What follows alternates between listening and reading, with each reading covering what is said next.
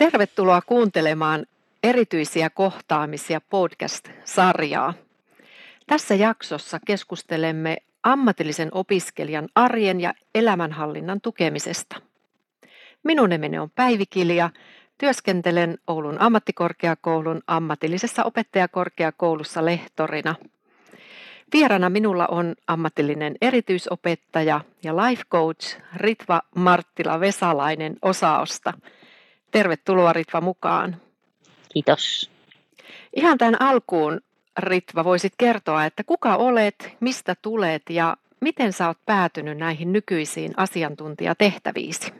No mä oon lähtöisin Keminmaalta ja mä oon käynyt tuolla Hämeenlinnassa hakemassa koulutusta tähän opettajahommaan ja tulin sitten takaisin tänne Pohjois-Suomeen ja tulin käsi- ja taideteollisuusalan opettajaksi silloin aikanaan Ouluun. Tällä hetkellä mä toimin osa on Haukiputaa yksikössä, siellä ammatillisena erityisopettajana ja life coachina.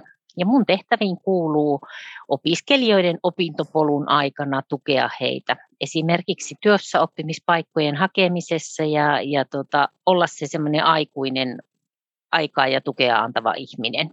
Teen aika paljon myös konsultaatiohommia opiske- opettajien kanssa ja olen siinä palavereissa se ihminen, joka kyselee niitä, niitä kysymyksiä ja auttaa sitä keskustelua eteenpäin. Mä oon vähän niin kuin semmoinen yleistuki siellä opiskelijan ja opettajan kaverina.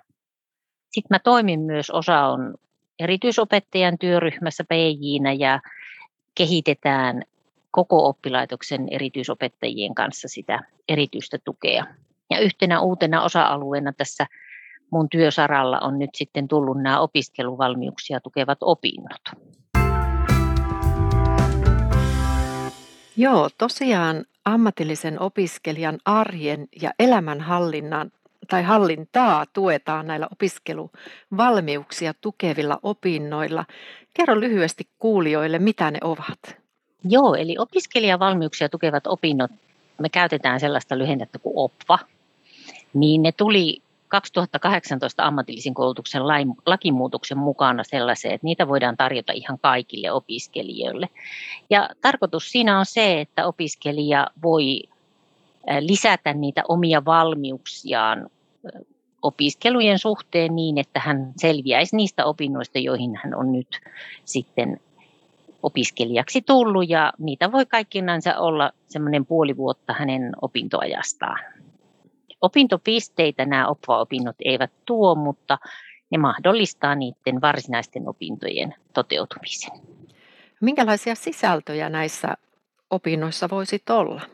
OPVA-opintojen opetussuunnitelma, mitä osaossa on tehty, niin, niin on katsottu, että siellä on opiskeluvalmiuksien treenaamista, kielellisten valmiuksien treenaamista, matikka, fysiikka, kemia asiaa, tietotekniset valmiudet, niiden treenaamista. No sitten siellä on nämä arjen ja elämänhallinnan ja käytännön valmiudet ja työelämävalmiudet.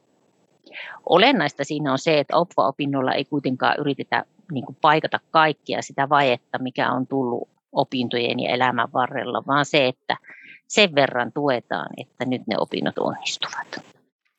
No kerro vähän lisää näistä arjen ja elämänhallinnan alueen asioista, joka tässä nyt meillä on tosiaan keskustelun aiheena? No siellä ajatellaan näin, että opiskelija voisi tarvita niitä omien voimavarojen tunnistamista ja elämään liittyvien hallintojen asioita, vahvistaa ja parantaa omaa hyvinvointia, jotta jaksaa tehdä töitä. Toki asettaa sitten niitä realistisia tavoitteita ja, ja myöskin osata hakea apua silloin, kun sitä apua tarvitaan esimerkiksi terveydenhuollosta tai opiskeluhuoltopalveluista tai muista.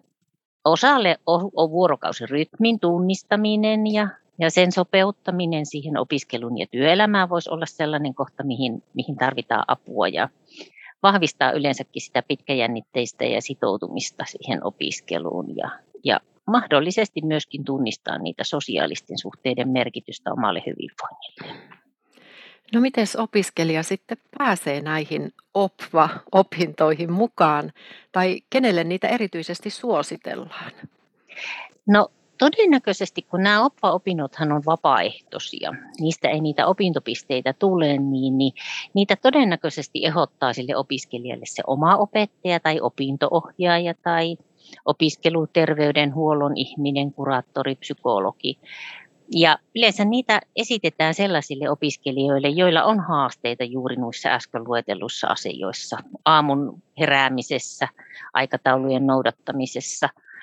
Heillä saattaa olla selvittämättömiä poissaoloja tai he vetäytyy sieltä yksin sinne luokkaan tai sieltä ei löydy kavereita. Ja näille heitä todennäköisesti yritetään tätä ehdottaa se, että ovatko he siitä kiinnostuneita, niin se sitten jää aina kysymysmerkiksi. No teillä on varmaan jo syntynyt käytäntöjä siihen, että miten te saatte sitten innostumaan opiskelijat näistä opinnoista. No joo, niin. Mietin sitä, että miksi opiskelija käyttäisi aikaa johonkin sellaiseen, mikä ei kuulu opintoihin varsinaisesti ja sieltä ei tule niitä opintopistepalkkioita. Niin, niin siinäpä sitä onkin sitä hommaa ja, ja päädyin sitten pohdinnoissa sellaiseen, että, että sieltä opiskelijalta tarvitsee löytyä se semmoinen sisäinen motivaatio siihen muutokseen ja, ja tarvittaviin muutoksiin ja sitten niihin tarvittavien valmiuksien parantamiseen. Ja, ja se ei toimi kauhean hyvin semmoisella ulkoisella motivaatiolla, vaan sieltä se sisäinen motivaatio täytyy löytyä. Ja niinpä mä sitten lähdin katsomaan, mitä se sisäinen motivaatio voisi sisältää ja, ja löysin sieltä tämmöiset kolme osa-aluetta kuin omaehtoisuus, kyvykkyys, onnistuminen ja yhteenkuuluvaisuus. Ja pohdin sitten sitä, että miten ne kohdentuvat tässä OPVA-opinnoissa ja lähin siitä liikenteeseen, että ne OPVA-opinnot opiskelijan täytyy itse pystyä määrittelemään, haluaako hän niihin osallistua vai ei. Että se on se omaehtoisuuden juttu. Ja kyvykkyydestä mietin sitä, että ne tekemiset ja asiat, mitä tehdään sitten opiskelijan kanssa, niin niiden pitää olla sillä lailla hänelle merkityksellisiä ja sitten se, että niissä pitää olla sopiva haaste. Ne ei saa olla liian vaikeita eikä liian helppoja. Ja sitten tuohon yhteisöllisyyteen mietin sitä, että kun siinä ajatuksena on se, että opiskelijan ja ihmisen tulee pystyä olemaan osa porukkaa ja näkemään, että se hänen toimintansa auttaa myös muita, niin, niin, niin varmaan se ajatus siitä, että omat opinnot etenevät ja ne oppa-opinnot auttaa siihen ja hän on yksi henkilö, yksi ryhmän tasavertainen jäsen, jota kautta sitten se yhteisöllisyyden tarve tulisi toteutettua. Tuolla positiivisen psykologian tutkimuksissakin siellähän on todettu, että saadaan parempia tuloksia sillä, että kehitetään ja hyödynnetään jo niin kuin sitä olemassa olevaa osaamista sen sijaan, että kehitetään vain niitä osa-alueita, joissa esimerkiksi opiskelijoilla on erityisen paljon haasteita tai sitä osaamisvajetta. Niin tähän perustuen mä ymmärtänyt, että sä oot tuonut myös tämän voimakehä-ohjauskonseptin ja laajan vahvuusnäkemyksen mukaan näihin OPVA-opintoihin, niin kerro vähän kuulijoille lisää, että mistä näissä on taas kysymys? Laaja vahvuusnäkemyshän on tämmöinen voimakehäohjauskonsepti ja, ja työkalu, jonka Sanna Wenström ja Laura Halonen on kehittänyt. Ja siellä se pohjautuu todellakin tähän tämmöiseen positiiviseen ja humanistiseen psykologiaan. Ja siellä ollaan kiinnostuneita juuri siitä hyvinvoinnista ja kukoistumisesta ja siitä, että ihminen käyttää, käyttää niitä omia voimavyöhykkeellä olevia asioita ja innostusta, jolla, jota kautta sitten niin kuin, niin kuin hän pääsee sinne parempaan tulokseen ja, ja mä näen, että näissä opva-opinnoissa opiskelijat vois käyttää juuri näitä, näitä alueita ja sitä kautta sitten saada sitä positiivisuutta ja, ja sitä vahvuutta ja, ja osaamista sitten eteenpäin. Miten tätä äh, laajaa vahvuusnäkemystä ja voimakehää, mistä sä äsken kerroit, niin miten sitä voi nyt hyödyntää arjen ja elämänhallinnan OPVA-opinnoissa? Se voimakehä ohjauskonsepti sisältää kuusi osa-aluetta. Siellä on luonteenvahvuuksia, taidot, osaaminen, kiinnostuksen kohteet, arvot, resurssit ja kyvykkyydet. Ja näistä tota, osa-alueista sitten mä päädyin siihen, että opintojen aloittamisessa on hyvä, hyvä opiskelijan kanssa käydä tämmöistä arvoista tämmöistä keskustelua. Eli pohtia sitä, että kokeeko hän omiin arvoihin kuuluvaksi sen, että hän käyttää aikaa ja resursseja niihin opiskeluvalmiuksia tukeviin opintoihin. Eli onko hänellä tarvetta siihen ja halukkuutta siihen, että hän haluaa joitakin asioita niin kuin omassa opinnoissaan ja opiskeluvalmiuksissaan parantaa. Kiinnostavaa tämä keskustelu arvoista. Mitä asioita nämä keskustelut muuten pitää sisällään? Keskustelussa lähdetään siitä, että aika harvoin opiskelijan kanssa on sellaisia tilanteita, joissa, joissa kysytään hänen arvojaan ja mi- miten hän niitä ajattelee, niin, niin tota, oleellista olisi se, että sieltä löytyisi se motivaatio toimia, toimia niissä, niissä tota, asioissa. Ja nuo arvot toimii meillä tämmöisenä vähän niin kuin kompanssina siitä, että minkälaisia valintoja me tehdään. Ja arvot vastaa siihen kysymykseen, että mikä on itselle tärkeää. Ja aika harvoin opintojen piirissä sitten opiskelijalta kysytään tällaista kysymystä, että minkä koet itsellesi tärkeäksi. Ja sen takia näissä opintojen aloittamisessa olisi tosi tärkeää, että siellä käydään sitä arvokeskustelua siitä, että, että mitä hän toteaa nykyhetkestä, mikä on hänelle tärkeitä asioita ja sitä, että jokaisella on erilaiset arvot liittyen siihen, minkälaisessa kulttuuritaustassa hän on kasvanut tai minkälaisessa elämäntilanteessa hän on nyt, koska elämän varrella ne arvot muuttuvat. Ja sitten toisaalta me tiedetään se, että arvot ei koskaan tule valmiiksi ja ne ei myöskään ole mitään tunteita. Ja opiskelijan kanssa on hyvä sitten, sitten niin kuin miettiä niitä arvoja ja sitten löytää ne omat arvot ja opiskelijan kanssa se arvot löytää se, että kysyy, että miten haluan toimia suhteessa johonkin asiaan. Eli nythän se kysymys voisi olla, että miten haluan toimia suhteessa opvaopintoihin, koenko mä niitä arvokkaiksi. Ja mitkä ne on ne osa-alueet, johon siellä opvaopinnoissa sitten haetaan sitä muutosta tai valmiutta lisää. Että onko se vaikka se, että miten haluan toimia suhteessa omaan aamun heräämiseensä. Eli onko se arvo se, että on työpisteellä ajoissa tai, tai ei koe kiirettä aamussa, vai onko se arvo se, että antaa itselleen sen 10 minuuttia tai puoli tuntia lisää lepoa aamussa. Ja niin kuin äsken sanoin aikaisemmin, että, että koskaan ne arvot ei tule valmiiksi ja arvot toteutuu vain ja ainoastaan siinä meidän konkreettisissa teoissa ja, ja päivittäisissä valinnoissa ja, ja arvoissa ei koskaan voi epäonnistua, koska ne voi aina tehdä uudelleen ja voi aina ottaa uudet omat arvot käyttöön. Ja näin ollen niin kuin näiden pohjalta sit sen opiskelijan kanssa, kun on käyty tämmöistä arvoihin liittyvää keskustelua, niin toivottavasti päästään siihen tulokseen, että häneltä löytyy se sisäinen motivaatio toteuttaa niitä oppaopintoja. Se, että minkälaisia työkaluja sitten siellä käyttää, niin, niin siellähän voi käyttää eri menetelmiä. Siellä voi käyttää esimerkiksi voimakehäkortteja ja tehtäviä, tai sitten siellä voi käyttää coaching-menetelmän nelikenttää tai vaikka HOT-hyväksymis- ja omistautumisterapian tuota, arvoja, arvoja, kompassia ja tämmöistä näin. Eli se on sitten kiinni ihan siitä, että minkälaisia ideoita kukainenkin saa. No tämä keskustelu arvoista on, on varmasti hyvin mielenkiintoista ja rikasta. Mutta tuossa vahvuusnäkemyksessä on muitakin osa-alueita, niin, niin mitäs niistä niin käytätte opva-ohjauksessa? Seuraavana siellä varmaan tulee isona asiana tulee esille nämä resurssit. Eli voimakehätyöskentelyssä niin aina ajatellaan, että ne resurssit on joko fyysisiä, psyykkisiä tai sosiaalisia resursseja ja voimavaroja. Ja Nämä liittyy myös siihen, että minkälaisia resursseja se opiskelija on valmis käyttämään niihin opintoihin.